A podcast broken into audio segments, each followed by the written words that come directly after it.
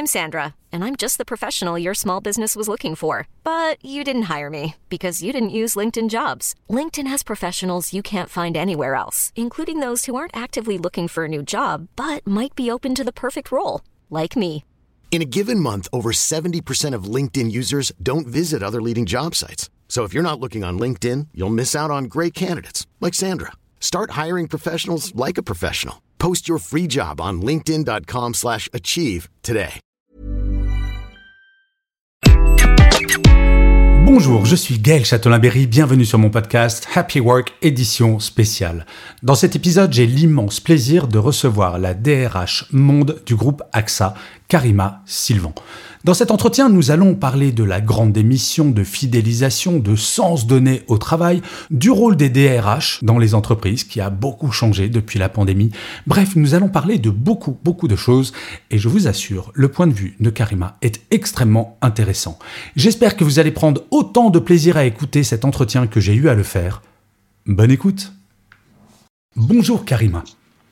Bonjour Gaël. Je suis extrêmement content de vous recevoir, Karima. Je vais vous présenter comme d'habitude très rapidement.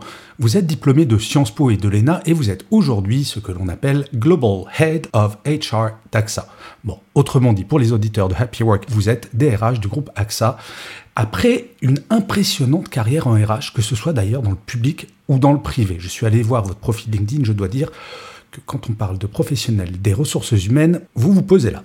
Alors vous avez très gentiment accepté cet entretien pour Happy Work. Vous êtes la DRH de l'une des plus grandes entreprises françaises avec tout de même plus de 100 000 salariés et votre voix Alors actuellement, pour rentrer dans le vif du sujet, je constate une véritable inquiétude chez les DRH, les dirigeants et les dirigeantes concernant leur capacité à recruter et à fidéliser du fait de ce mouvement que l'on appelle la grande démission. Quel est votre regard, vous, Karima, sur ce mouvement? J'imagine qu'il vous concerne également, peu ou prou. Quelle est votre opinion? Quel est votre regard? Quelles sont vos actions, le cas échéant? Alors moi, mon regard, c'est de considérer que la fidélisation, euh, c'est l'enjeu clé.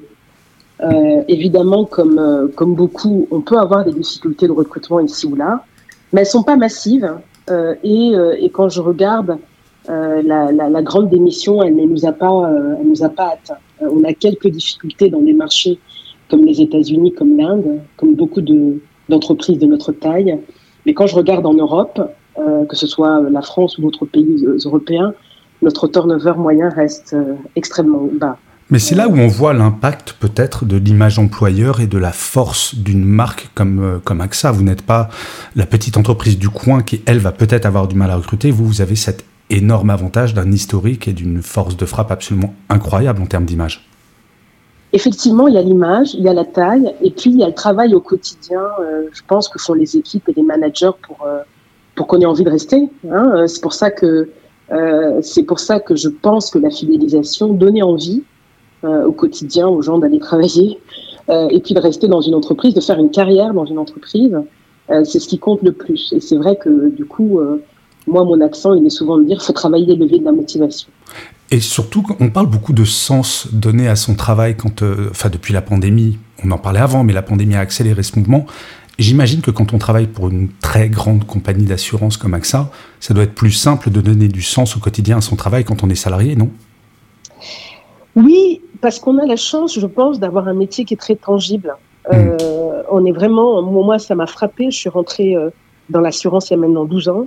Et je venais originellement, j'avais passé 10 ans dans le secteur de la santé, mm. qui est un secteur où on voit euh, le résultat au quotidien de ce qu'on fait, hein, parce qu'on on, on, aide des gens euh, au quotidien. Euh, et en fait, l'assurance, c'est un peu pareil, euh, parce que effectivement, les salariés de l'assurance, eh bien, la plupart d'entre eux, eh ben, ils sont au contact euh, de chacun d'entre nous quand on, on, a une difficulté. Euh, on a une difficulté parce qu'on a un accident de voiture, parce que léger, parce que euh, parce qu'on a des, on a un besoin de couverture santé, parce que et donc euh, en fait le fait d'être utile, immédiatement utile dans les conseils ou dans le service qu'on donne, ça, ça donne un sens profond euh, et moi, j'adore rencontrer les équipes d'AXA euh, partout dans le monde mm. parce que immédiatement, elles savent à quoi elles servent. Euh, voilà. Et il y a un sens de l'utilité qui est très important. Oui, vous êtes dans le quotidien des gens d'une façon absolument gigantesque. Exactement, exactement. Et ça, de plus en plus, parce que je pense que plus on avance, plus les les fragmentations sociales, plus les impacts du climat, plus aussi parfois les, sujets santé, hein, on l'a vu avec le Covid, sont importants. et donc en tant qu'assureur, et eh bien, on, on, a une capacité, on est très très proche de ces sujets-là et on les voit. Hein. on est là pour gérer les risques, hein, pour aider les, nos, nos, nos, clients à les anticiper et hmm. à y faire face le mieux possible. Et donc, euh, effectivement, euh, bah, moi, je suis très heureuse d'être dans un secteur d'activité où on est utile à la société. Euh, et on a ce sens d'utilité très fort. Alors, vous faites partie donc de ces DRH heureux qui ne sont pas touchés par la grande démission. Donc, vous êtes, je ne sais pas s'il faut dire chanceuse, mais en tout cas, euh, peut-être privilégié par rapport à certains de vos collègues. Mais cela étant dit, est-ce que vous avez constaté depuis euh, que vous travaillez dans les ressources humaines une évolution du recrutement, des attentes des candidats? Alors bien sûr qu'il y a une évolution des attentes et comme je vous le disais, on n'est pas touché par la grande démission, mais on a quand même un turnover qui a augmenté pour certains des métiers, comme tout le monde. Hein.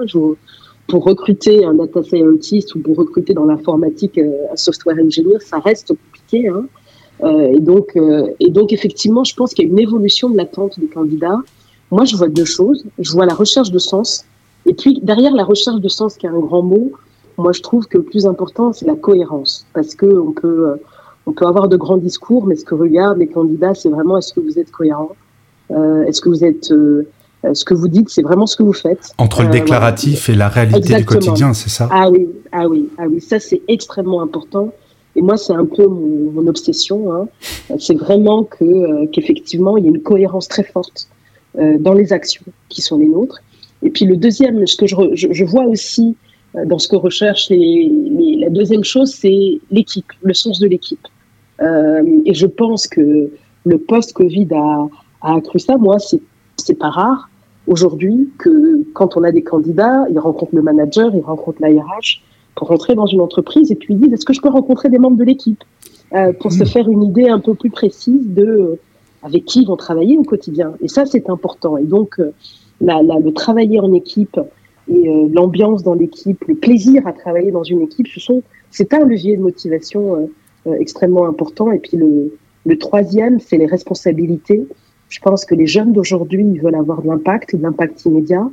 ils sont très soucieux de savoir combien de niveaux hiérarchiques il y a au-dessus d'eux, euh, quel va être leur impact. Euh, et, et, je pense que ça, ils essayent dans les entretiens de recrutement de bien comprendre quelle va être leur responsabilité et leur impact. Euh, et ça, c'est une évolution qui est encore plus prononcée, je trouve, ces dernières années. Mais ça, c'est peut-être le bénéfice aussi d'avoir un chômage de masse qui est en recul. Moi, j'étais diplômé en 1992 d'une grande école de commerce et je dis pas qu'on galérait pour trouver un travail, mais c'était mine de rien, le taux de chômage était euh, parfois à deux chiffres. C'est aussi le fait que les candidats sentent qu'ils ont un peu plus le pouvoir de choisir, non? C'est vrai, c'est vrai. Euh, moi, j'y vois, euh, j'y vois beaucoup de positifs. Ah, bien hein. sûr. Je trouve que c'est, je trouve que c'est très positif pour les candidats et c'est très positif aussi pour nous, entreprises. C'est challengeant. C'est challengeant et, et moi, j'aime beaucoup ce qui nous oblige et ce qui nous aide à nous remettre en question. Mm. Euh, et, euh, et, et, et c'est vrai qu'avec euh, avec nos équipes, avec mes équipes, moi je, je regarde de près ces questions-là que posent les candidats au recrutement parce que ça nous aide à être meilleurs hein, dans, dans, dans, dans, la culture et dans l'organisation. Donc effectivement, c'est un challenge important, mais je trouve que cet équilibre nouveau qu'il y a dans la relation euh, entre l'employeur et puis euh, euh, entre le recruteur et le futur recruté, si je puis dire, c'est un équilibre qui est très intéressant euh, et qui est bénéfique euh, pour tout le monde. Je suis totalement d'accord. Je trouve que c'est dans l'équilibre qu'on trouve beaucoup de bien-être et que les deux parties apprennent. Alors, euh, Karima, j'ai une question que je n'ai jamais posée à, une DRH ou un DRH, mais elle me chatouille quand même parce que j'entends de plus en plus de DRH me dire, et ensuite on fermera la parenthèse sur le recrutement, que pour beaucoup de candidats, de plus en plus, le CDI n'est plus le Graal et que on se prépare petit à petit à la mort du CDI. Est-ce que vous le constatez ou est-ce que vous pensez que c'est un feu de paille dans quelques activités, mais finalement le CDI restera quand même la norme? Moi, je pense que le CDI restera la norme, mmh. mais je pense aussi qu'il y a une fluidité plus importante du marché de l'emploi. Je pense qu'il y a beaucoup de, de, de, personnes pour lesquelles on ne rentre pas dans une entreprise pour la, pour la vie. Hein. Et, et, je pense que pour nous, entreprises, c'est aussi une opportunité. Euh, et qu'il y a au, au fond un, un, un, basculement à faire qui est aussi pour les personnes qui, qui nous rejoignent et qui nous quittent, de les considérer comme faisant partie de la grande famille mhm. et de et de et, d'aller vers d'aller vers elles pour garder le lien avec l'entreprise. Moi, je discute beaucoup avec des jeunes qui nous rejoignent et qui parfois sont amenés à nous quitter et, euh, et, et j'aime beaucoup faire ces échanges au moment où ils partent. Et je leur dis revenez. Et certains, certaines d'entre elles, d'ailleurs, reviennent euh, après, quelques années plus tard, riches d'une expérience différente. Donc je pense que c'est effectivement le CDI va rester quand même la norme, mais je pense qu'il y a des carrières beaucoup plus fluides euh, et, euh, et, et, au fond et des modes d'emploi aussi beaucoup plus fluides parce que euh, on sait qu'il y a des personnes qui qui travaillent en freelance, qui travaillent donc il y a une diversification de la manière de travailler sur des projets ou pour une entreprise. Et ça, j'y vois une richesse. Hein, mais ça oblige, ça nous oblige, nous, entreprises, à les gérer de manière différente.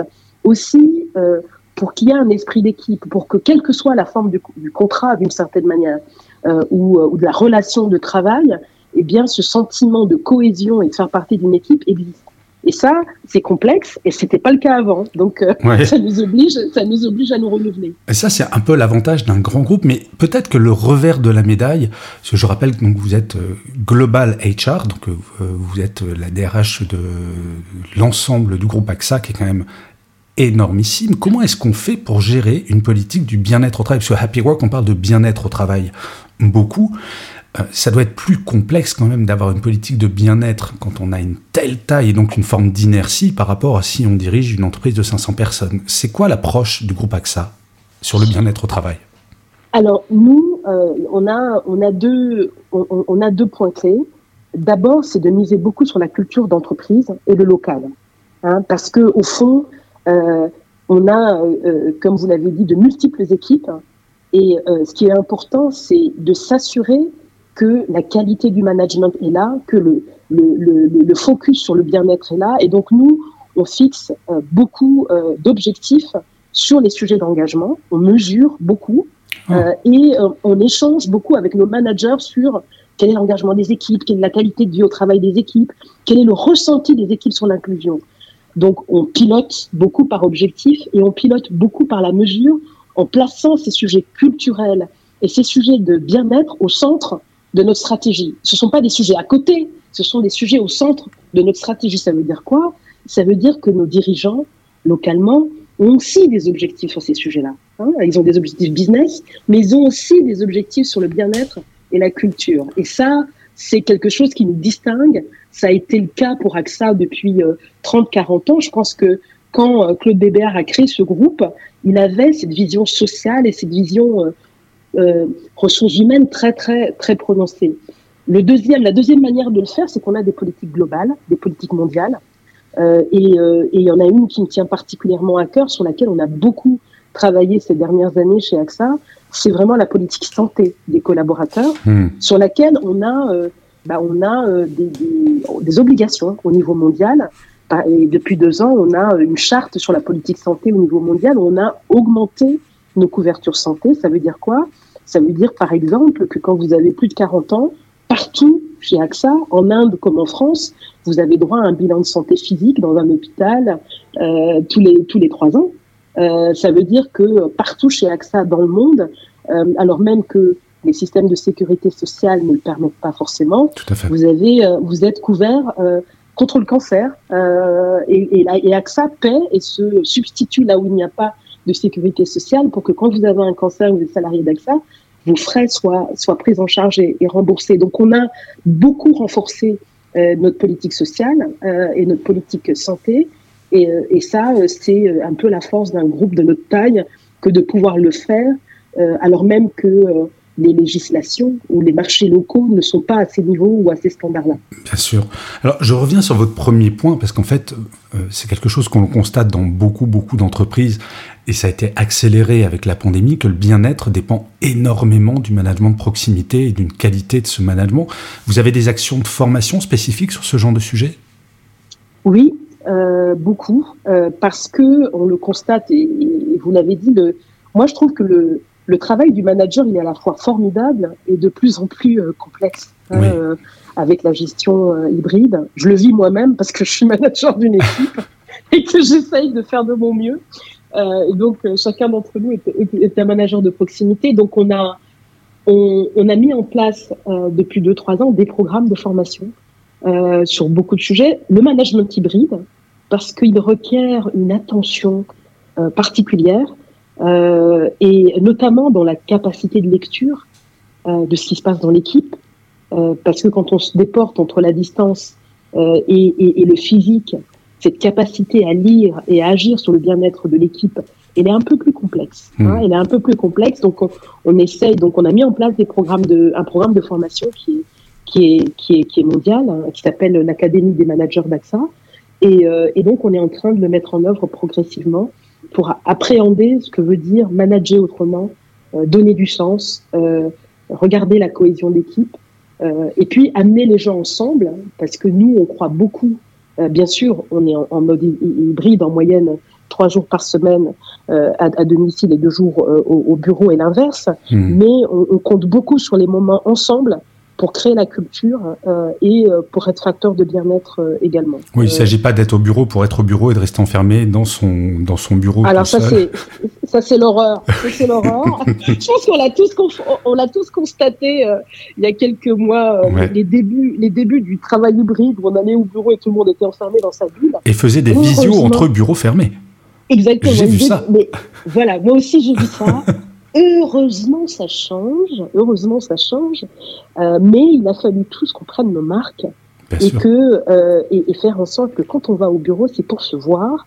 Euh, et, euh, et, nous, on a un point euh, qui est important pour nous, qui est euh, bah, de, que chaque équipe, elle détermine un jour où tout le monde est obligatoirement ensemble au bureau. Oui. parce que sinon, c'est un peu on travaille tous en hybride, mais on se voit jamais. Donc on se voit jamais en équipe euh, tous ensemble. Donc, mais c'est pour euh, ça que le 100% distanciel est aussi ridicule que le 100% présentiel et que la demande, c'est d'avoir quelque chose de très adapté et adaptable, mais d'avoir des points de rencontre, parce que c'est vrai que être ensemble, c'est assez fondamental pour, euh, pour une équipe. Ah, moi j'y crois fondamentalement. Hein. Je sais qu'il y a beaucoup de demandes qui s'exercent pour une flexibilité totale. Euh, ce n'est pas mon credo et ce n'est pas la vision qu'on a dans l'entreprise. Je pense vraiment que le bien-être psychologique, que la relation à l'autre sont extrêmement importants et que une culture d'entreprise, ça se crée en se voyant, en créant une forme d'intimité, euh, de respect mutuel, de bien compréhension, sûr. et que ça, euh, en visio, vous pouvez faire du tactique, vous pouvez prendre des décisions, vous pouvez, euh, mais la, la richesse d'une organisation, c'est de constater qu'en période de crise, vous pouvez facilement agir. Et ça, c'est parce que vous vous connaissez, vous vous faites confiance, et, euh, et ça se crée euh, euh, forcément dans les rencontres physiques. Et moi, j'ai été, euh, bah, comme chacun, nouveau dans une organisation. Je sais qu'on apprend à naviguer, à se créer un réseau, à se créer des réflexes professionnels en physique, parce qu'on voit les gens euh, et qu'on peut regarder peut les, les, gens dans les yeux. C'est exactement, j'allais lamentablement vous interrompre pour vous dire ça, que c'est vrai qu'on se regarde dans les yeux, alors qu'en visio, ce n'est pas possible pour l'instant, sauf qu'il y a des nouvelles technologies maintenant qui sont en train d'arriver, notamment sur les nouveaux iPhones, où on peut se regarder dans les yeux sans regarder la caméra. C'est vrai? Oui, oui, c'est assez ah étonnant. Ouais. Bah oui, c'est assez ah, étonnant. Bah donc, euh, si vous avez un iPhone récent, vous, appelez un autre iPhone récent, vous pouvez vous regarder dans les yeux littéralement. Mais bon, on va fermer cette parenthèse purement technologique. Euh, vous qui avez un regard sur, euh, sur l'ensemble des pays dans lesquels sont présents AXA, est-ce que vous constatez qu'il y a des pays plus avant-gardistes ou plus en avant sur la qualité du management qui prêtent plus attention aux problématiques que l'on a finalement découvertes il y a deux ans en France? Moi, je trouve, enfin, moi, je trouve que chaque pays a ses spécificités culturelles, parce qu'en fait, la vision du management, elle est très liée aussi à la culture du pays, à la, à la culture sociale du pays. Donc, je suis pas sûre qu'il y ait, euh, parce que quand on regarde l'univers anglo-saxon, il y a des positifs, mais il y a aussi des éléments euh, qui sont qui sont plus négatifs. Je trouve que la prise de conscience de l'importance du management, elle est partout existante aujourd'hui. Il y a eu un, un cap qui a été passé avec le Covid. Donc il y a vraiment un avant et un après Covid sur ces questions-là mondialement. Mondialement, mondialement. Euh, c'est très très net euh, pour moi et c'est une bonne chose hein, parce que euh, en ouverture, euh, vous me parliez de, de The Great Reset, la, la grande la, la, la, grande démission.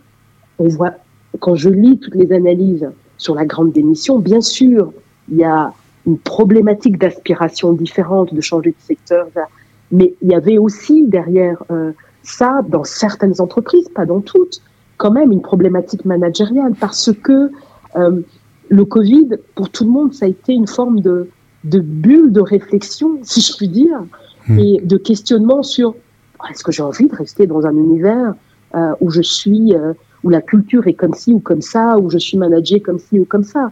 Donc je, je, donc je pense que c'est pour ça que la culture managériale, la fidélisation des collaborateurs, c'est quelque chose qui est aujourd'hui essentiel parce que je pense que au fond, on reste là où on est bien, ce qui est une loi qui est quand même extrêmement, euh, qui, qui, qui, qui, est la même avant Covid et après Covid.